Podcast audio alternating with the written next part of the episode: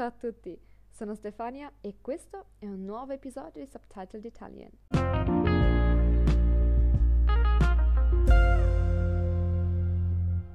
Buongiorno a tutti, buona Pasqua e anche buona Pasquetta.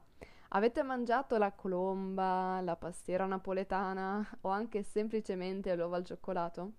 Io ho mangiato un'ottima colomba artigianale e come forse avrete visto nelle storie su Instagram anche l'uovo al cioccolato che mia sorella mi ha gentilmente regalato. Se avete già ascoltato l'ultimo episodio, saprete che il mio piano iniziale era quello di pubblicare questo episodio sabato 16 alle 4 di pomeriggio e questo significa due giorni fa. Tuttavia, come al solito, qualcosa non ha funzionato come avrebbe dovuto e io ho scoperto solo domenica sera che l'episodio non era ancora stato pubblicato. Quindi ho registrato nuovamente l'introduzione e ora sono finalmente pronta per concludere il discorso su come imparare il lessico in modo efficace e su quale lessico imparare. Se siete pronti, possiamo cominciare. Durante l'episodio precedente ci siamo concentrati soprattutto su che tipi di lessico, che tipi di parole dovremmo imparare per prime in base a certi elementi che ci caratterizzano.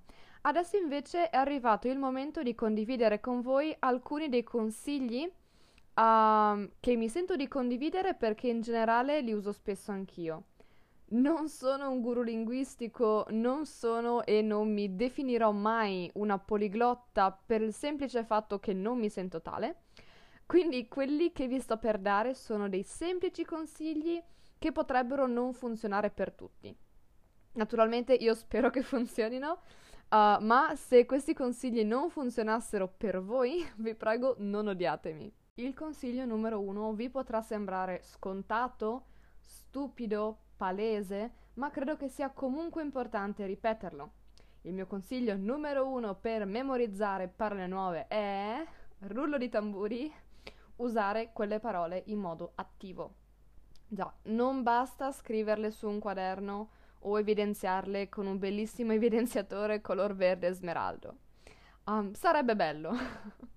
certo, anche a me piace fare schemi, avere i quaderni in ordine, uh, con le parole più importanti scritte su una pagina, ma non basta.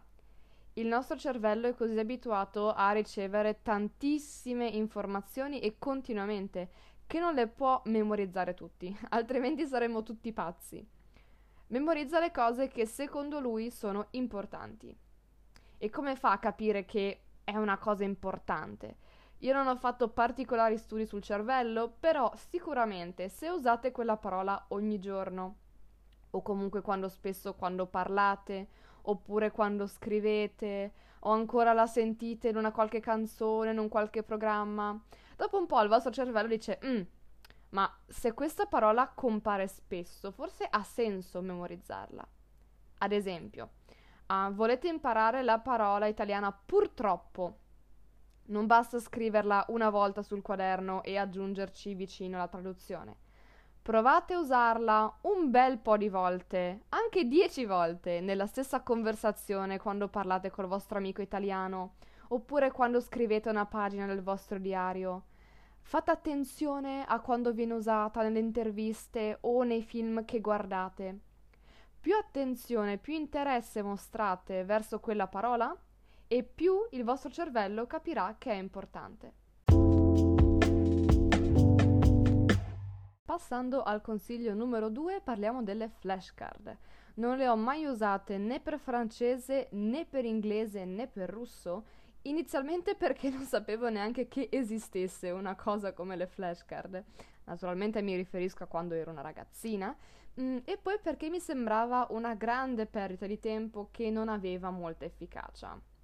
Devo dire però che da quando ho iniziato a studiare la mia quinta lingua straniera, le flashcard mi sono state di enorme aiuto.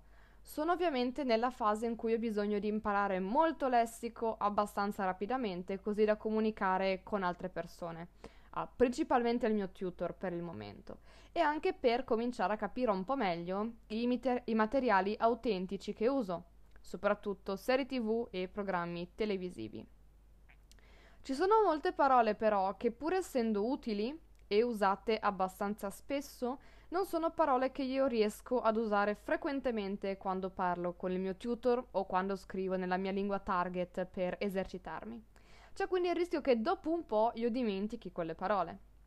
Proprio per questo le flashcard mi sono state utilissime. Al momento sto utilizzando un'app che si chiama Lexilize Flashcard e che consiglio onestamente nel senso che um, questa non è una sponsorizzazione pagata ma è semplicemente la mia opinione. Ci sono diverse cose che mi piacciono di quest'app. Ti propone attività di diverso tipo per aiutarti a memorizzare quella parola. Te la fa ascoltare, ti propone dei quiz a scelta multipla, ti mostra la carta nella tua lingua madre e tu devi ricordarti da solo la parola nella tua lingua target, o ti chiede di scrivere la parola. Successivamente l'applicazione ti chiede di ripassare quella parola con dei precisi intervalli di tempo per controllare se effettivamente quella parola è nella tua memoria a lungo termine o se l'hai memorizzata solo per un breve periodo di tempo. Quindi inizialmente ti chiederà di ripassarla dopo un giorno, poi ti chiederà di ripassarla dopo tre giorni, dopo una settimana, dopo due settimane, dopo tre e infine dopo un mese. Se te la ricordi facilmente dopo un mese, in teoria diventa difficile, o comunque abbastanza difficile, che tu te la dimentichi. C'è però una cosa che voglio sottolineare, ed è l'importanza dello scrivere frasi intere e non singole parole sulle flashcard. Sapete che il nostro cervello lavora per connessioni. Vi sarà quindi molto più facile memorizzare una parola se la mettete dentro una frase, se le date un contesto. Usiamo sempre la parola purtroppo come esempio. Invece di scrivere solo purtroppo sulla vostra flashcard, scrivete qualcosa come purtroppo domani non posso venire con voi al concerto. In questo modo memorizzerete meglio la parola e vi abituerete a fare frasi un po' più lunghe. Non devono essere complicate, tranquilli. Mi collego a quello che ho detto poco fa per il consiglio numero 2 e passo così al consiglio numero 3. Abbiamo già detto che nel momento in cui dobbiamo scegliere ah, le parole da imparare, abbiamo diverse opzioni, giusto?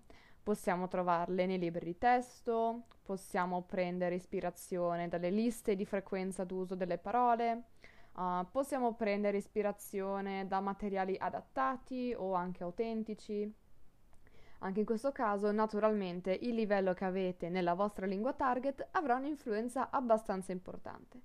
Però io non smetterò mai di sottolineare l'importanza dell'imparare parole in contesto.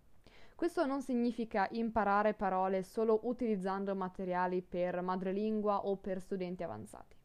Vuol dire preferire brevi testi, brevi video, anche dei brevi dialoghi sul vostro libro di testo piuttosto che semplici liste di parole. Il motivo è sempre lo stesso e in questo episodio me lo sentirete dire forse 5 o 6 volte. Il cervello lavora per collegamenti, quindi più collegamenti lo aiutate a creare, più per lui sarà facile memorizzare le informazioni. Ecco perché in questo momento io sto usando molti libri di testo che si basano su dialoghi, um, dialoghi realistici possibilmente. In questo modo riesco ad immaginarmi una situazione e trovo le parole già utilizzate dentro una frase corretta. Non solo, in alcuni casi il dialogo, eh, il contesto, mi aiuta a capire il significato della parola anche senza aver bisogno di cercarla sul dizionario e quindi uh, di cercare la traduzione.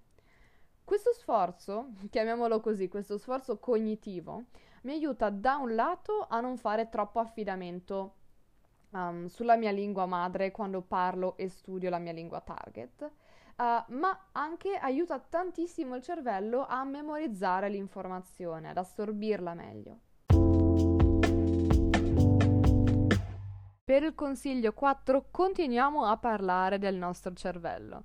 Sapete che il nostro cervello lavora per connessioni. Sì, ormai decisamente lo sapete, lo sto ripetendo di continuo.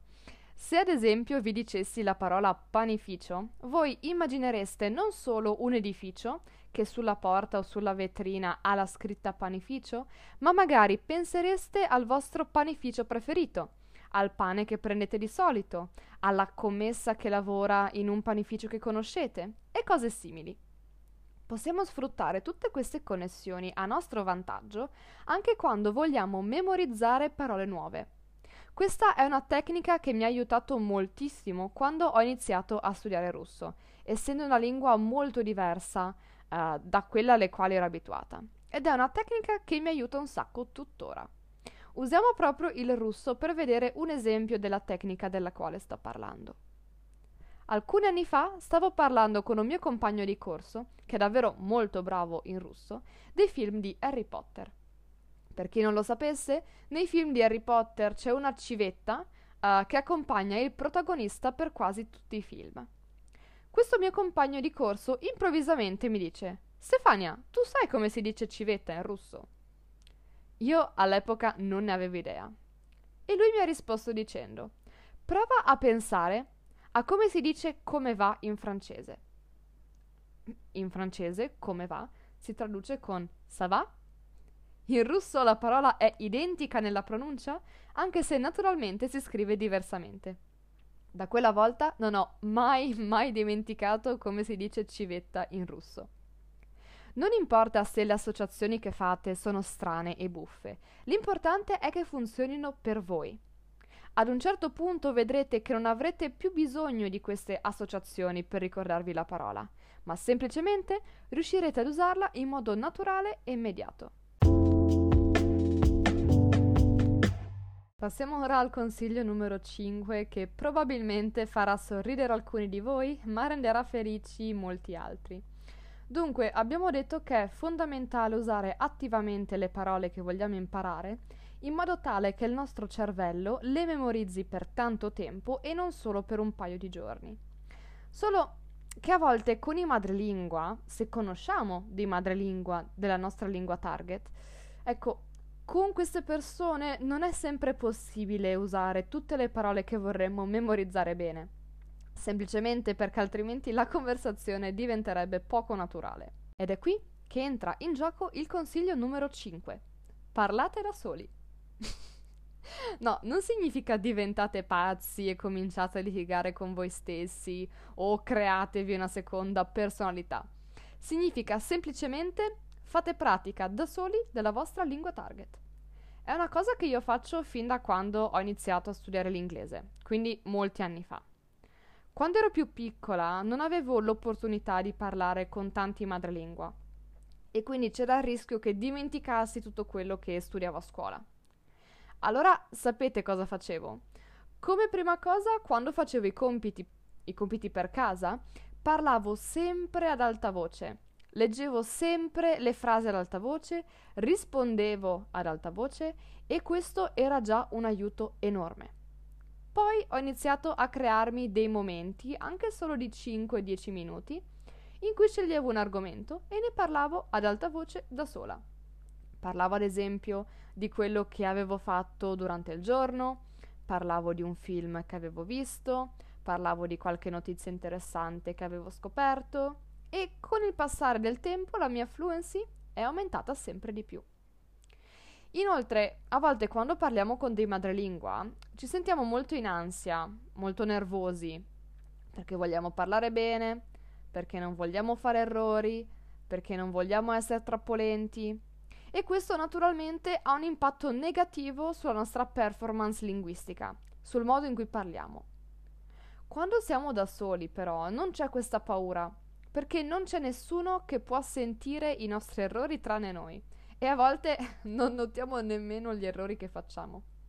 Quindi è un'atmosfera molto più rilassata che ci può aiutare a trovare un po' di fiducia in noi stessi, in modo tale che quando parliamo con un madrelingua ci sentiamo più tranquilli perché sappiamo di aver già detto quelle cose, di aver già fatto pratica di quelle cose. Quindi, anche se sembra un consiglio sciocco, in realtà vi garantisco che aiuta.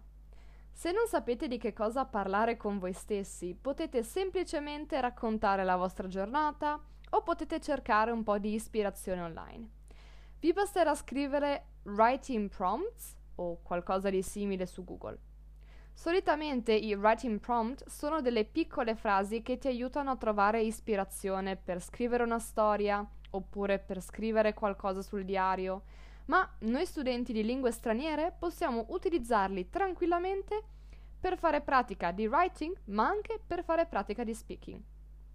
Lo so, è vero che parlando da soli non abbiamo la possibilità di avere un feedback. Però quando parliamo da soli, in realtà, il nostro obiettivo non è di parlare in modo perfetto. E in ogni caso, l'obiettivo di noi studenti di lingue non dovrebbe essere parlare in modo perfetto, ma riuscire a uh, comunicare bene con le altre persone.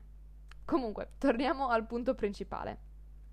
Anche se parlando da soli non possiamo avere un vero e proprio feedback, quello che miglioriamo è in realtà la nostra fluency, la nostra capacità di pensare e di parlare in maniera più rapida, uh, più fluida, senza fermarci ogni due parole per riflettere.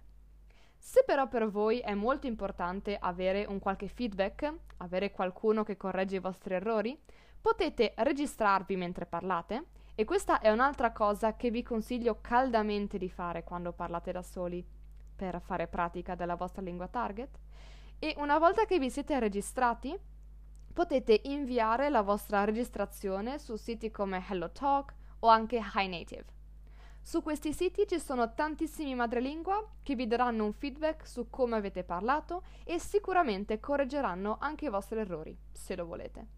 Non è un passaggio essenziale, ma sicuramente vi può aiutare a migliorare non solo la fluency, ma anche quella che viene chiamata accuracy, cioè la capacità di parlare in modo corretto, utilizzando il lessico e la grammatica giusti.